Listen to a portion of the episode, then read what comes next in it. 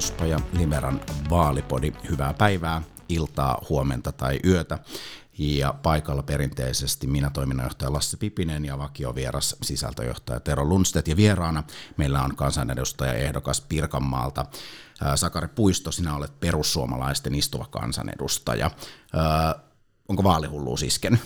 On. Miten se ilmenee? Kyllä se on iskenyt, että ainakin omalla kohdalla huomasin, että jo syksyllä selvästi intensiteetti alkoi kasvaa ja nyt vuodenvaihteessa sitäkin enemmän ja eipä tässä oikeastaan mihinkään muuhun aikaa enää ole. Niin, vaalityöhän on ihan tietysti täyspäiväistä työtä ja sitten siinä on panoksena ää, oma ura ja vähän omat rahat ja aika usein oma mainekin. Pelkäätkö sä niiden menettämistä?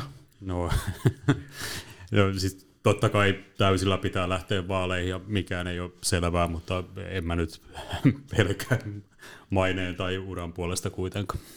Mikä on äh, Pirkanmaalla oikein semmoinen erityispiirre? Mikä kysymys siellä nousee nyt näissä vaaleissa kaikista isoimmaksi ja tärkeimmäksi, kun ajatellaan eduskuntatyötä? Kyllä se on ihan, ihan samat teemat, mitä kaikkialla muuallakin on. Että nyt, nythän itse asiassa hyvinkin moni, ellei jopa kaikki teemat on, on esillä, että ajateltiin sitten taloutta tai turvallisuutta tai koulutusta tai sosiaali- ja terveydenhoitoa tai oikeastaan mitä tahansa, niin nyt, nyt kaikki asiat on, on pinnalla ja oikeastaan sellaiset tähdet on oikeastaan niin kuin hyvässä asennossa nyt meidän kannalta, että monet teemat on sellaisia, missä perussuomalaiset profiloituu.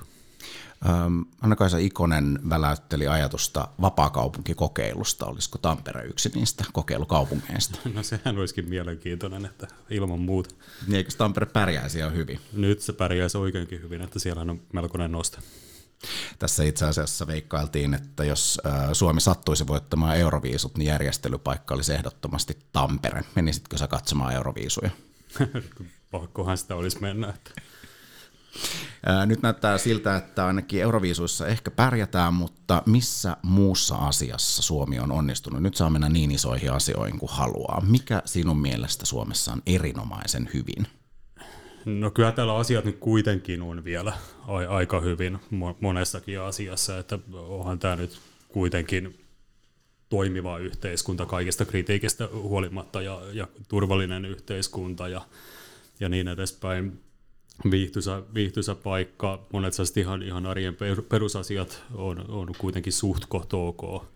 Ja, ja nyt sanoisin, että me ollaan myös tehty oikea ratkaisu ulko- ja turvallisuuspolitiikassa. Eli ei ole enää sitä kysymystä, että voitaisiko me ikään kuin ajautua tai jäädä harmaalle vyöhykkeelle, mikä mun mielestä oli aika pitkään isokin riski. Ja tämä on semmoinen iso positiivinen kantava voima, mikä tulee vaikuttaa vielä pitkän aikaa. Niin Länsiliittouma ei, ei varsinaisesti pelota, vaikka sinne ei vielä olla päästykään. Niin, kyllä. Siis tarkoitan juuri NATO-jäsenyyttä tässä. Että tietysti tämä ulko- ja turvallisuuspoliittinen tilanne on hyvin vakava ja hyvin riskaapeli, mutta, mutta se ratkaisu on nyt kuitenkin tehty. Tero. Öö, joo, siis tota, täsmälleen samaa mieltä tuossa hänen vastauksessaan tietenkin toi sana vielä kalskahti tuolla, tota niin, että, että ilmeisesti on sitten myös mustia pilviä horisontissa, voidaan mennä niihin, mutta tota niin, niin, toi, toi ihan niin kuin itsestäänselvyys siis se, että, että toi, toi poistaa semmoisen yhden ison huolen, mikä itselläkin on ollut, että kun saadaan tota niin, niin liittoma-asia maaliin, mutta niin, niin, niin minne Suomi on sitten matkalla? Mikä sana vielä oli? Niin, siis se on mun mielestä nyt ehkä käytännössäkin turvattu, että me ollaan osa tätä länttä, länttä ja sen, sen rakenteita ja sen, sen arvomaailmaa, että tämä niin kuin peruspilari täytyy olla kunnossa, mutta vaikka äsken sanoinkin, että, että niin kuin monet arjen asiat toimii, niin kyllä tässä aika suuria huolia on itse asiassa, kun ajatellaan vaikka koulutuksen tilannetta tai sehän on mennyt rapistunut alaspäin, siis ihan niin kuin huomattavasti viimeisen kahdenkymmenen vuoden aikana, ajatellaan vaikka varhaiskasvatusta, miksei sotenkin tilannetta tai sitten julkista taloutta, ylipäätänsä niin kuin työntekoa ja yrittäjyyttä, mitä ollaan kyllä kritisoitu pitkään, että, mutta varsinkin tällaisessa alijäämien tilanteessa ja tilanteessa, jossa talouden pidon ikään kuin ankkurit on löystynyt, niin, niin tässä, tässä on kyllä aika isoja fundamentteja kysymyksiä ja ihan niin kuin kansalaisten ostovoiman pärjäämiseen, menestymisen kannalta, niin, niin tota, isojen kysymysten äärellä ollaan, ja näiden kysymysten ratkaisu ei ole mun mielestä mitenkään taputeltu.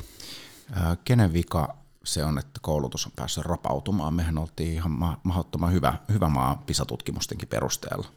Niin, Joo, itse olen puhunut tästä kanssa paljon myös eduskunnassa. Siis mehän oltiin ihan ranking ykkönen itse asiassa siinä vuosituhannen vaihteessa ja kaikki tuli tänne katsoon, että mitä me tehdään oikein. Ja, ja nyt sitten me ollaan tiputtu.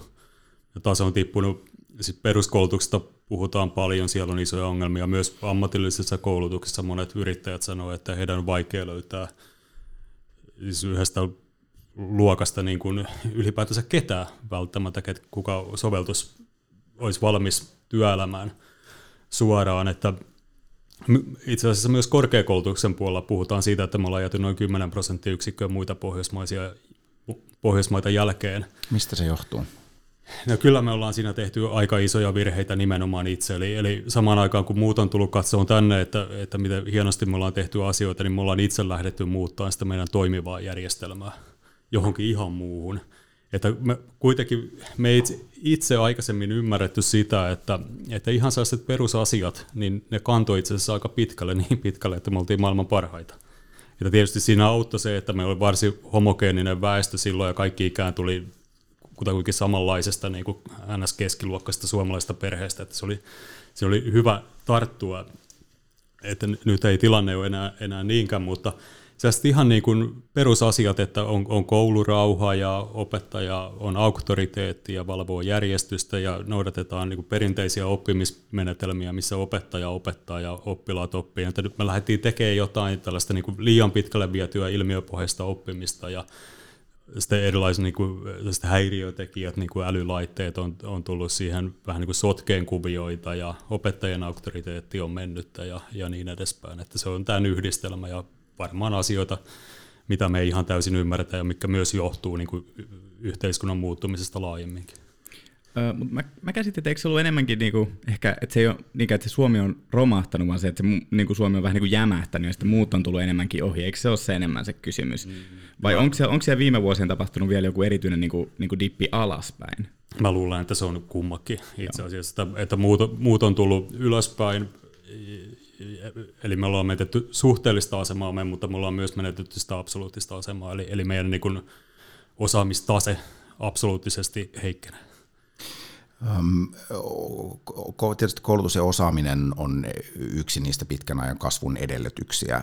Mitä siellä pitää tapahtua, jotta me päästään takaisin sellaiselle uralle, että sekä osaaminen että huippuosaaminen, jos sellaista ajatellaan vaikkapa korkeakoulututkimuksen tasolla, saadaan sellaiselle tasolle, että, että meidän ei tarvitse olla murheissaan. Mitkä on ne asiat, mitä pitää tapahtua? No, mä en tarkoita sitä, että meidän pitää mennä ajassa taaksepäin, mutta ainakin meidän pitäisi niin kuin luopua niistä virheistä ja ymmärtää niin kuin virheellisen politiikan seuraukset ja palata niin kuin tässä ajassa niihin hyviin käytäntöihin, että se on varmaan se tärkein asia. Ja sitten jos ajattelee niin kuin korkeakoulutuksen puolelta, niin no, no, mä en näe, että siellä on niin suurta ongelmaa kuitenkin, että se on enemmän tämmöinen niin kuin pienempi ongelma, mutta, mutta kyllä siellä, niin kun, jos ajattelee vaikka tutkimus- ja kehitysympäristöä, niin sekin on muuttunut itse asiassa huomattavan niin kun nopeammaksi, monimutkaisemmaksi, hajaantuneemmaksi ja niin edespäin. Että siellä meidän pitäisi tämä niin kun tutkimus-, kehitys- ja innovaatioympäristö pystyä ottamaan niin kun tässä ajassa paremmin haltuun, mihin liittyy. Mä en to- todellakaan tarkoita, että poliitikot alkaa tekemään mitään teknologiavalintoja, mutta, mutta se, että että me hävitään kuitenkin heikolla koordinaatiolla. Siis ihan vaan siitä, että sanotaanko, että paikas, paikka A ja B, sanotaanko eduskunta ja valtioneuvosto ei, ei kommunikoi keskenään, tai meillä ei ole sellaista niin kuin tietopolitiikan, siis teknologiapolitiikan, innovaatiopolitiikan niin kuin johtamisjärjestelmää, mikä pystyisi niin kuin ottaa haltuun tämmöisen hyvin nopeasti kehittyvän ja alati laajenevan toimintakentän. Eli ikään kuin osittain semmoista politiikan prosessimuutosta. Kyllä joo, että, että koska siinä on, siinä on myös paljon, jos ajattelee sääntelyä, niin tota, sääntely on hyvää ja huonoa, mutta pitäähän meidän nyt pitää huoli siitä, että sääntely kuitenkin esimerkiksi vastaa tätä niin kuin uutta teknologiaa, ettei se ole ainakaan, ainakaan niin kuin sitä estävää. Niin tietysti teknologiseen kehitykseen liittyvä sääntely tehdään aina jälkijunassa, se tehdään yleensä jo tapahtuneille asioille. Mikä Kyllä. siihen on lääke, että se muuttuu huomattavasti paljon progressiivisemmaksi se sääntely? Siis näinhän se usein onkin ja, ja voisin sanoa, että monessa asiassa niin kuin teknologiaa ja siten edellä, ettei se sääntely itse asiassa varmaan edes pystykään edes ideaalitapauksessa tulee samaan aikaan mukana, mutta kyllä se liittyy oikeastaan just tähän koordinaatioon, mitä mä tarkoitin, että, että oli, oli sellainen jonkinnäköinen niin kuin tilannekuva, mitä tapahtuu, ja, ja sitten se, että profiloitaisiin kuitenkin se niin kuin teknologia- ja innovaatiopolitiikka paljon korkeammalle. Että jos ajattelee nyt, mitä Suomessa on tehty, niin Suomessa on kiinnitetty aika paljon huomiota tähän niin kuin kustannuskilpailukykyyn Sipilän hallituksen aikana, ja nyt tällä eduskuntakaudella niin on ollut tämä parlamentaarinen työryhmä T K I-rahoituksen suhteen, eli tässä löytyy yhteisymmärrys, mutta sitten meillä on vielä se itse substanssipuoli elää niin kuin vuosikymmeniä voi sanoa jäljessä, että, että jos verrataan johonkin verrokkimaihin, vaikka Britanniaan tai Singapureen tai moneen muuhunkin, niin, niin me, meidän järjestelmät ei kerta kaikkiaan ole vaan niin kuin kykeneviä. Että vaikka meillä on niin kuin innovaatiopolitiikka-osaamista vaikka kuinka paljon ja todella lupaavia teknologioita itse asiassa täällä, tämä puoli toimii, toimii hyvin, niin meillä on selvästi semmoinen niin kuin musta aukko tässä, tässä niin, äh, johtamispuolella. Eli tarkoittaa kato nyt sitä, että valtion pitäisi toimia jonkunlaisena kiihdyttämönä ja syytää enemmän rahaa ehkä sinne innovaatiotoiminnan niin, puolelle. Monet asioista on sellaisia, me lisätään kyllä rahoitusta ja tästä on se parlamentaarinen konsensus, mutta monet asiat on sellaisia, että ei niihin itse asiassa tarvitsisi rahaa ollenkaan, että se on enemmän sellainen niin kuin toimintatavat ja, ja niiden muutokset, että eh, esimerkiksi rahoitusalan sääntely, siellä on paljon mitä tapahtuu, erilainen terveysteknologia, lääketieteellinen kehitys. Meillä on monia sellaisia niin kuin teknologia-aiheita, että olisi hyvä, että meillä olisi parempaa koordinaatiota siten, että tämän takia olen itse asiassa ehdottanut, että meidän kannattaisi ottaa joku niin kuin brittityylinen tällainen niin kuin tiedeneuvonantaja hallitukselle, tiede- ja teknologianeuvonantaja, joka tavallaan käytännössä vähän niin kuin koputtelisi eri tahojen olkapäitä ja sanoisi, että nyt kiinnittäkää huomiota täällä tähän, ettei tämä, tässä sääntelyssä jää esimerkiksi tämä kaupallinen aspekti puuttuun, tai, tai että tuolla nyt on tällainen rahoituselementti, että, että kannattaisiko sitä pyrkiä hakemaan esimerkiksi E U:lta tai ainakin ottaa huomioon, että, että kehitetään tällaista ja tällaista. Että miten jos perussuomalaiset pärjää vaaleissa riittävän hyvin ja ovat mukana hallitusneuvotteluissa ja sitä myötä sitten vielä hallitusohjelmaneuvotteluissa, niin mitä sinä itse sinne hallitusohjelmaneuvotteluihin veisit? Nyt on iso kysymys. Saa olla iso vastauskin. No niin. No siis siinä on todella paljon asioita. Mä itse asiassa en tiedä oikein, että mistä aloittaa, mutta siis koulutuspolitiikkaa me juuri puhuttiin paljon. Toki jos itse niissä pöydissä on, niin toisin tätä niin kuin tutkimus- ja innovaatiopuolta. Sitten tietysti meillä on perinteisesti niin kuin maahanmuuttopolitiikka ollut vahvasti agendalla, E U-politiikassa niin kuin kriittisyys. Sanotaan nyt näitä viimeisimpiä asioita kohtaan, niin kuin ennallistamisasetusta tai metsäpolitiikkaa kohtaan, erityisesti ää, euron kehityksen suhteen, niin edespäin sitten ihan, ihan niin kuin ostovoimaan, yrittäjyyteen, työllisyyteen liittyviä teemoja. Tietysti koko fiskaalitalous on asiakokonaisuus sinänsä. Puhutaan vähän hetken päästä velan taittamisesta, mutta puhutaan pikkusen E U-erosta. Siitä voi puhua ihan tällä, tällä nimellä, nimittäin perussuomalaiset ajaa Suomen eroa E U:sta pitkällä aikavälillä. Mikä se aikaväli on, ja eikö Britannia esimerkki näyttäisi nyt kuitenkin sen idean aika typeräksi? Niin, itse olen asunut Briteissä itse asiassa, ja silloin jo niin kuin kuusi vuotta itse asiassa, ja silloin kaksituhattaluvun jälkimmäisellä puoliskolla mä huomasin, että sillä jotain tapahtuu. Että silloin en tiennyt, että, että siinä on Brexit tulossa, että se nimenomaan niin kuin kulminoituu sitten Brexitiin, mutta selvästi niin kuin liikehdintää oli, ja siellä itse asiassa er, ero niin kuin Euroopan ja Britannian välillähän oli niin kuin todella suuri, niin, niin suuri, ettei me sitä ymmärretty nimenomaan niin kuin henkisesti. Ja tota, ajattelen, että monet sellaiset niin kuin myös virhesiirrot, mitä E U:ssa tehtiin, niin ne vaikutti sitten Britannian eroon, että tällä hetkellä E U-ero ei ole mitenkään realistinen mun mielestä, että, että Suomen paikka on Euroopan unionissa tällä hetkellä, että se mun mielestä järkevä lähtökohta on se, että kritisoidaan niitä E U:n huonoja aspekteja ja niitä, mikä itse asiassa toimii jopa koko E U:n tavoitteita vastaan, siis alkuperäisiä niin kuin vapaakaupan ja neljän vapauden periaatteita vastaan ja, ja tota, yritetään estää huono kehityskulku. Itse asiassa se on Suomen kannalta aika harmi, että britit lähti pois, koska he olivat pitkälti samoilla linjoilla meidän kanssa ja nimenomaan toi niin kuin ihan toisenlaista niin kuin markkinatalous ja oikeusvaltio ja demokratian ää, näkemystä vaali, vaali E U:ssa. Okay. Mutta jos se menee aivan hulluksi touhu, niin totta kai silloin täytyy miettiä vaihtoehtoja. Mä arvasin, että E U-kysymyksen kohdalla Teron sormi nousee, niinhän se nousikin, ole hyvä. Ne, tota niin, samaa mieltä siinä, että, että Britannia oli ja olisi ollut jatkossakin varmasti hyvä liittolainen Suomelle monessakin mielessä E U-politiikassa kyllä. Tota, Mutta silti kun se nyt tällä hetkellä löytyy sieltä teidän puolueohjelmasta se, se pitkän aikavälin tavoite kuitenkin, niin tota, mikä teillä on sitten se puolueen yleisnäkemys, vaikka sä et edes jakaisi sitä välttämättä, niin mikä se on se aikaväli? Tämä mua kiinnostaa. Mä en itse asiassa edes tiedä, onko sitä speksattu sen, sen tarkemmin, mutta mä itse ainakin olen tulkinut sitä niin, että, että jos, jos kehityskulku menee pieleen, siis, siis alkaa tulemaan erilaista niin kuin haitallista esitystä ja mennään niin paljon kohti niin kuin velkaunionia ja fiskaaliunionia ja taakanjakounionia, ettei sitä enää niin kuin voi tai kannata sietää, niin se on mun mielestä se niin kuin kriittinen piste silloin, ja se liittyy myös tähän NATO-jäsenyyteen, koska silloin kun meillä on tämä turvallisuuspoliittinen ankkuri, niin mun mielestä meidän pitäisi olla huomattavasti kovempia myös meidän E U-politiikassa.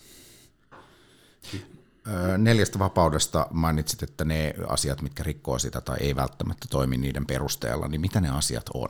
Ja kyllä ne on oikeastaan nämä niin kuin fiskaaliunionin kehittäminen ja, ja sitten yhteisvastuun ää, puskeminen, siis erilaisilla näillä tukipaketeilla muun muassa, ja, ja sitten erilainen niin kuin taakanjako, mikä ei kuulu, kuulu näihin neljän vapauden alkuperäisiin periaatteisiin. Ähm. E U-politiikka tietysti jonkun verran äm, eduskuntapuolueita ja, ja tietysti ehkä pienpuolueitakin erottaa. Äm, jonkun verran on tehty rajavetoja sen suhteen, että ketkä kaikki suostuvat samaan hallitukseen perussuomalaisten kanssa. Ää, olisiko tässä tapauksessa ää, järkevää ottaa blokkipolitiikka ja blokkivaalit käyttöön? Niin, ja tuleeko tästä itse asiassa blokkivaalit joka tapauksessa? Niin, vähän että, vähän niin, linjauksia ikään kuin sen mukaan on jo tehty. Niin, ja mä itse asiassa näen sen niin, että, että muiden tekemät tulot mukaan lukien pääministeri niin on nimenomaan ajanut tätä kohti blokkipolitiikkaa, että olisihan se ainakin sel, selkeätä. Olisi kuluttajan suoja äänestäjällä korkeampi. Mitä sä ajattelet semmoisesta pienestä yksityiskohdasta, että tuota, perussuomalaisten äänestysprosenttiin vaikuttaa eniten se, että onko hyvä vai huono keli vaalipäivänä? Joo, siis me, meillähän on aika paljon potentiaalia liikkuvissa äänestäjissä. Itse asiassa meidän menestys riippuu hyvin pitkälti siitä, että miten liikkuvat äänestäjät lähtee ehdolle. Että käänteisesti mehän huomataan se siinä, että aluevaaleissa, E U-vaaleissa meidän kannatus on alhainen, vaikka E U-politiikka esimerkiksi on meille niin tärkeää. Myös kuntavaaleissa me ei pärjätä samalla lailla kuin eduskuntavaaleissa, missä me ollaan nyt jo pitkään itse asiassa pärjätty oikeinkin hyvin, ja vaalipäivinä me ollaan oltu suurin puolue itse asiassa, tai jos vaalit olisi ollut muutamaa päivää myöhemmin, niin oltaisiin oltu suurin puolue, että, että tosiaan se palaa tähän kysymykseen liikkuvista äänestäjistä. Maahanmuutto. Perusliberaalin ihmisen maailmankuvaan kuuluu sellainen ajatus, että ihminen saa muuttaa paremman elämän perässä paikasta toiseen, ja sitten tietysti kansallisvaltioiden rajat tulee aina siinä ajatuksessa vähän vastaan, ja sen sallivuuden ikään kuin rajan löytäminen tuntuu olevan ihan jokaisessa kansallisvaltiossa aika sellainen suuri suuri kysymys. Kohtuullisen hyvä yhteisymmärrys on siitä, että Suomen huoltosuhde heikkenee koko ajan, me tarvitaan työvoimaa, me tarvitaan sitä myös tämän maan rajojen ulkopuolelta. Silti perussuomalaisten nuiva linja linjaa muun muassa työperäiseen maahanmuuttoon aika tiukkojakin asioita. Miksi ja mitä sä itse ajattelet siitä työperäisestä maahanmuutosta ja mitä siellä pitäisi tehdä? Joo, tämä on tosiaan, jos ajattelee periaatteellisella tasolla, niin ihan niin kuin liberaalista kannasta, niin se varmaan onkin noin, että, ja on ollut, että, että ihmiset muuttaa, voi voi liikkua vapaasti, mutta kyllähän siihen niin kuin jokin niin kuin säännöt tarvitaan sen niin kuin vastaanottavan yhteiskunnan näkökulmasta nimenomaan. Että jos ajattelee niin kuin esimerkiksi niin kuin ihan on tehty erilaisia mittauksia näistä niin kuin maailman vapaimmista talouksista, missä esimerkiksi Hongkong ainakin aikaisemmin oli ennen näitä Kiinan, Kiinan tota interventioita niin ykkösenä, ja kyllä sielläkin esimerkiksi jokin niin kuin saatavuusharkinta on nimimerkillä kokemusta itselläkin siitä, ja, ja tota, että se tavallaan niin kuin vapaan liikkuvuuden niin kuin periaatteen yhdistäminen sitten siihen niin kuin käytännön reaalipolitiikkaan ja tavallaan niin kuin onko se sitten kansallisvaltion ajatus tai niin kuin talousalueen niin kuin intressit, niin tavalla tai toisella ne, ne täytyy yhdistää siten, että, että se hyöty on molemmin puolin.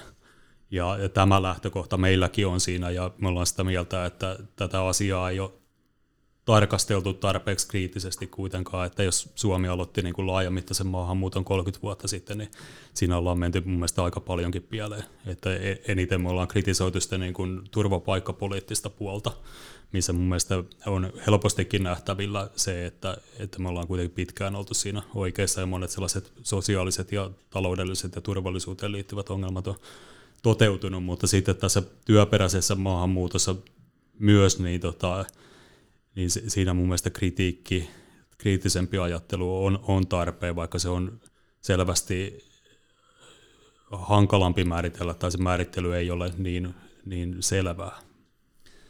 Öö, niin tota, tuli tuossa mieleen, että mä en nyt ihan ulkoa muista niin kuin Hongkongin tota, niin demografista rakennetta, mutta siis mietin vaan sitä, että kyllä se Suomi ei vaan pääse karkuun tätä harmaantumista mitenkään. Mä mietin vaan sitä, että eikö... Tota, miten teillä ajatellaan puolueessa, niin kuin, että, että ei kai se oikeasti ole se Japanin tie, mikä, tota, mikä olisi hyväksi meille, että ihan vaan niin kuin, annetaan homman taantua, tota, niin, että kunhan ei ottaa sitä niin kuin maahanmuuttoa vastaan. Ei kai tämäkään voi olla se teidän linja.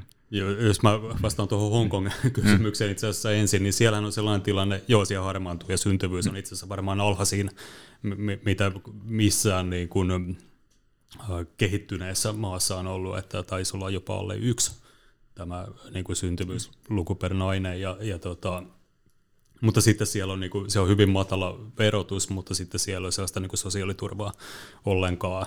Myö, myös saatavuusharkinta, että siellä ainakin aikaisemmin, että, että siinä on paljon sellaista, niin kuin, miten mä sanoisin, markkinamekanismia, mikä itse asiassa vie sitä kehitystä niin kuin muuten niin kuin oikeaan suuntaan tässä, että mutta tota, Japanin malli ei, ei. Että mä olen samaa mieltä tässä, että työperäistä maahanmuuttoa tarvitaan, mutta se täytyy myös se niin kuin kriteeristö ja kaikki ne niin kuin ulkoisvaikutukset miettiä tarkasti.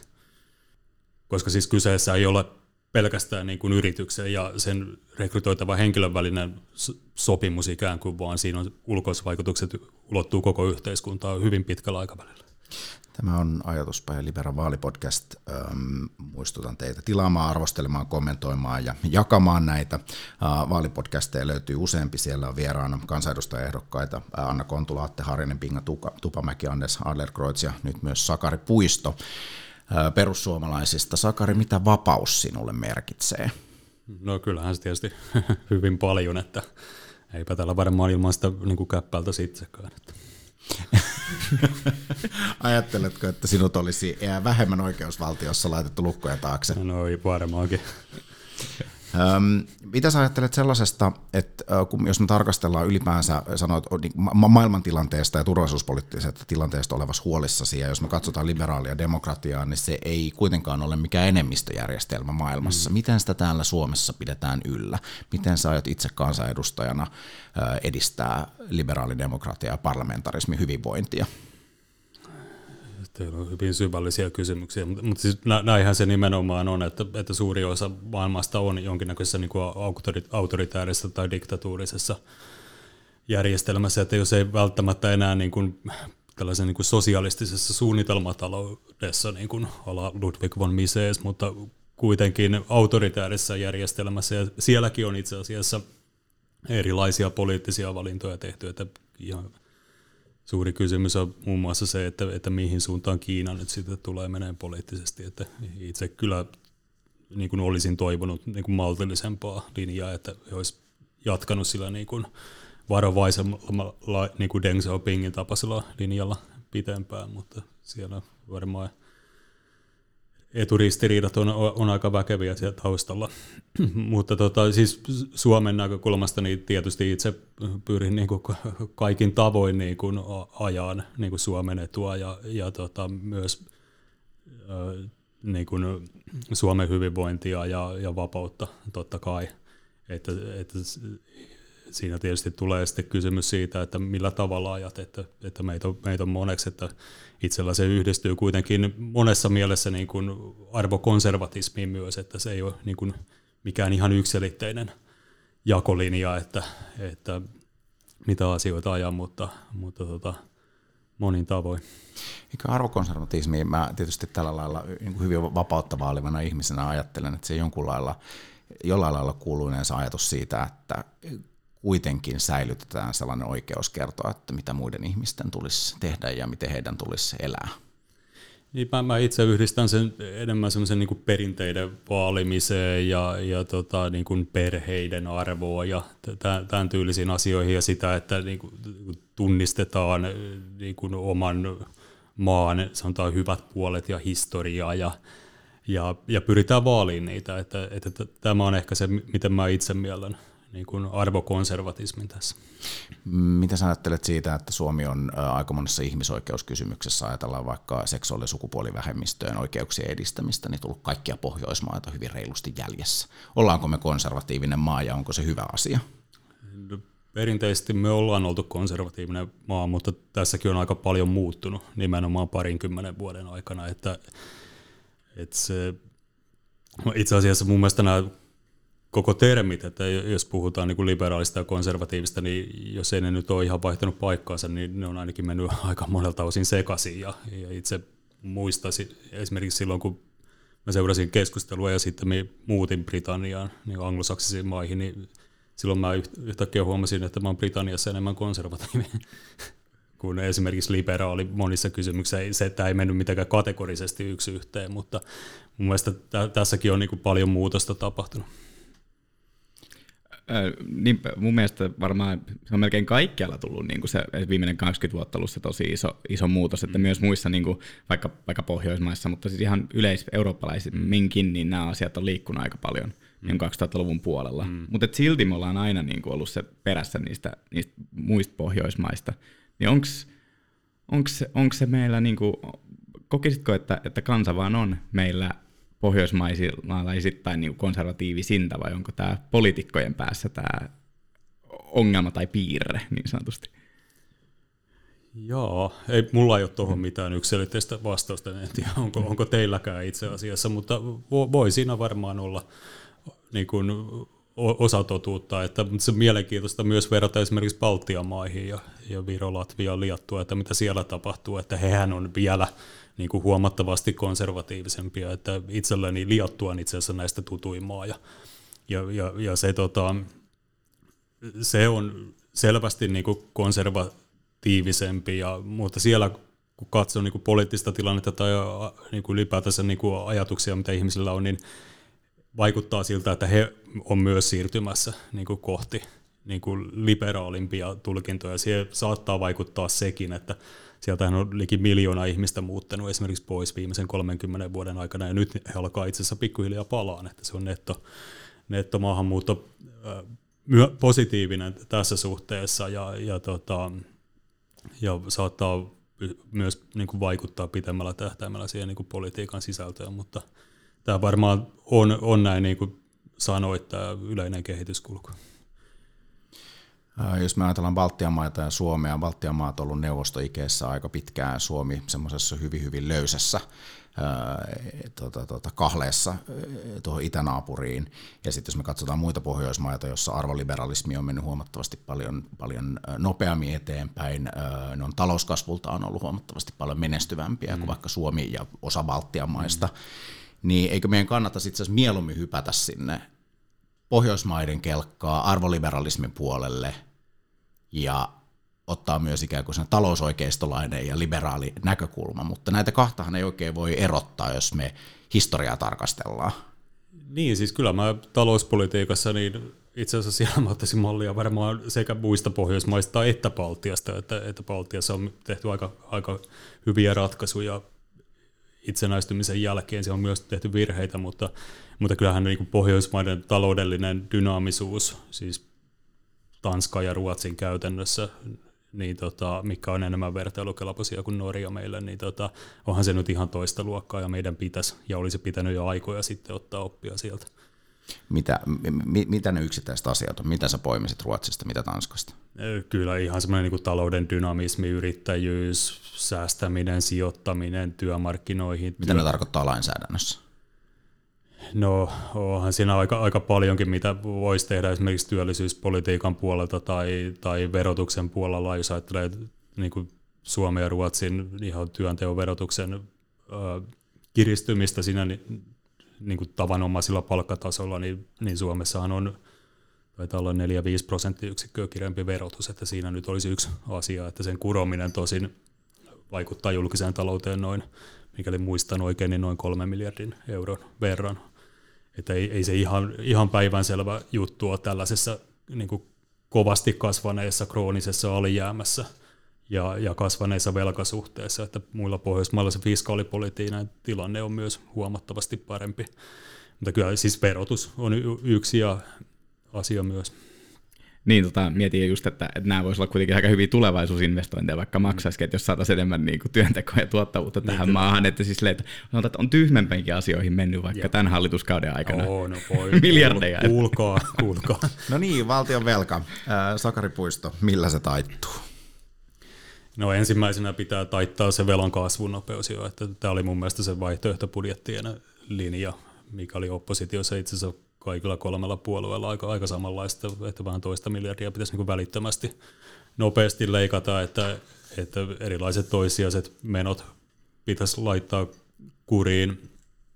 Eva itse asiassa, elinkeinoelämän valtuuskunta, niin kysyi vähän samanlaista kysymystä ja antoi erilaisia tämmöisiä niin kuin poliitikkojen profiileja, mistä valita ja Siellä, siellä tota, itse valitsin tämmöisen reformistin, eli kyllä nämä erilaiset rakennemuutokset on, on keskeisiä, mutta sitten myös itse asiassa ainoana vihjasin siellä, että kyllä meillä sellaista minimivaltion periaatetta myös, myös löytyy, millä viittasi, viittaa just erilaiseen toissijaisten menojen purkamiseen ja ihan sellaiseen, että, että otet, palautetaan ne niin kuin terveen taloudenpidon ja julkisen talouden periaatteet, palautetaan niin se niin kuin kontrolli siihen ja, ja nähdään velkaantuminen varsinkin kor- kasvavien korkojen ympäristössä riskinä. Siinä sisältyy riski siitä, että pelkästään me joudutaan ottaa velkaa, jotta me pystytään kasvavista korkomenoistakin jo, jo, jo suoriutumaan. Mutta erilainen niin kuin talouden järkevöittäminen ja, ja myös tässä tarvitaan niin kuin visionäärisyyttä, siis mikä vie niin kuin tähän niin kuin T K I-puolelle vahvasti ja, ja myös niin kuin erilaisen niin kuin talouden dynamiikan ajureiden ha- hakemiseen niin kuin työnteon muotojen niin kuin tunnistamiseen lainsäädännössä paremmin ja, ja niin edespäin. Tässä on aika paljon tehtävää. Eikö minimivaltiolle synonyymi yövartijavaltiolle? Joo, siis teoreettisesti kyllä, kyllä näin on, että siinä on se idea nimenomaan, että valtio tekee ihan ne perusydintehtävät, eli käytännössä ulkona ja sisäinen turvallisuus, että, että tota, itse Itse tota, ajattelen sitä sillä lailla niin käytännössä, että, että niin kuin pitää kriittisesti suhtautua ainakin sellaisiin tehtäviin, mitkä ei, ei kuulu valtion ydintehtäviin. Niitä ainakin sinun, jos oikein käsitin, sinun käsityksen mukaan on kohtuullisen runsas määrä. Mistä lähtisi ihan ensimmäisenä? Niin, taas, niin todellakin on runsas määrä, että, että siellä, siellä siis ensimmäisenä mä nyt ottaisin ne niin kuin helpot kohteet, että sanotaan nyt vaikka ansioturvan porrastaminen, mistä nyt mikä varmaan tullaankin tekemään, että se nyt olisi ehkä se ensimmäinen sitten. Niin se ei kohtaa myöskään mitenkään ihan mahdottoman suurta poliittista vastustusta. En, en usko kyllä. Paljonko Tero sen euromääräinen arvio olikaan? Öö, no siis se, öö, niitä on erilaiset ne mallit, että, että mm. perussuomalaisilla on yksi ja kokoomuksella on yksi ja sitten liberaali, niin kuin, mikä vietiin kaikista pisimmälle tietenkin. Tota, öö, mitenkä se? En mä nyt ihan päästä muistaa. Kyllä, se, kyllä, kyllä aika iso potti no, oli no, tietenkin. Kyllä ja se sitten, sadoissa miljoonissa. Kyllä, joo, ehdottomasti. Meillä, meillä se oli vielä, oli, olikohan niin kuin viisisataa, olisiko ollut ylikin. Et, et, kyllä siellä on iso potti saatavissa. Mm. Uh, Kevät ja vaalit. Vaalit on ihmisen parasta aikaa, mutta kevät on siinä mielessä myös erinomaista aikaa, että tämä Liberan kesäkouluhaku on auki tuonne huhtikuun alkupuolelle saakka. Kaikille teille, jotka olette kahdeksantoista kaksikymmentäkuusi-vuotiaita avoimesta kansalaisyhteiskunnasta kiinnostuneita, suosittelen hakemaan, etsiytykää libera piste fi-osoitteeseen ja sieltä runosuonta auki ja hakemusta kirjoittamaan. Haku siis päättyy yhdeksäs neljättä. Odotamme runsasta määrää kaikkia teitä, jotka haluatte tietää lisää verotuksesta. Sakari Puisto, kansanedustajaehdokas Pirkanmaalta. Meillä on ollut tässä loppuun äh, pikakysymysten sarja. Ja äh, kysymyksiin siis kyllä tai ei vastaus, ja katsotaan sitten vastausten jälkeen, pääsetkö perustelemaan. Onko valmista? Oon. Pitäisikö ihmisillä olla täysin vapaat kädet tehdä omat valintansa, vaikka ne vahingoittaisivat häntä? Häntä itseään. Äh. Kyllä, mä siihen kallistuin jo. Onko yksityisomistuksen suojaaminen tärkeämpää kuin yhteiskunnan hyvinvointi? Ne menee mun mielestä niin käsi kädessä, että, että me tarvitaan yksityisomaisuutta.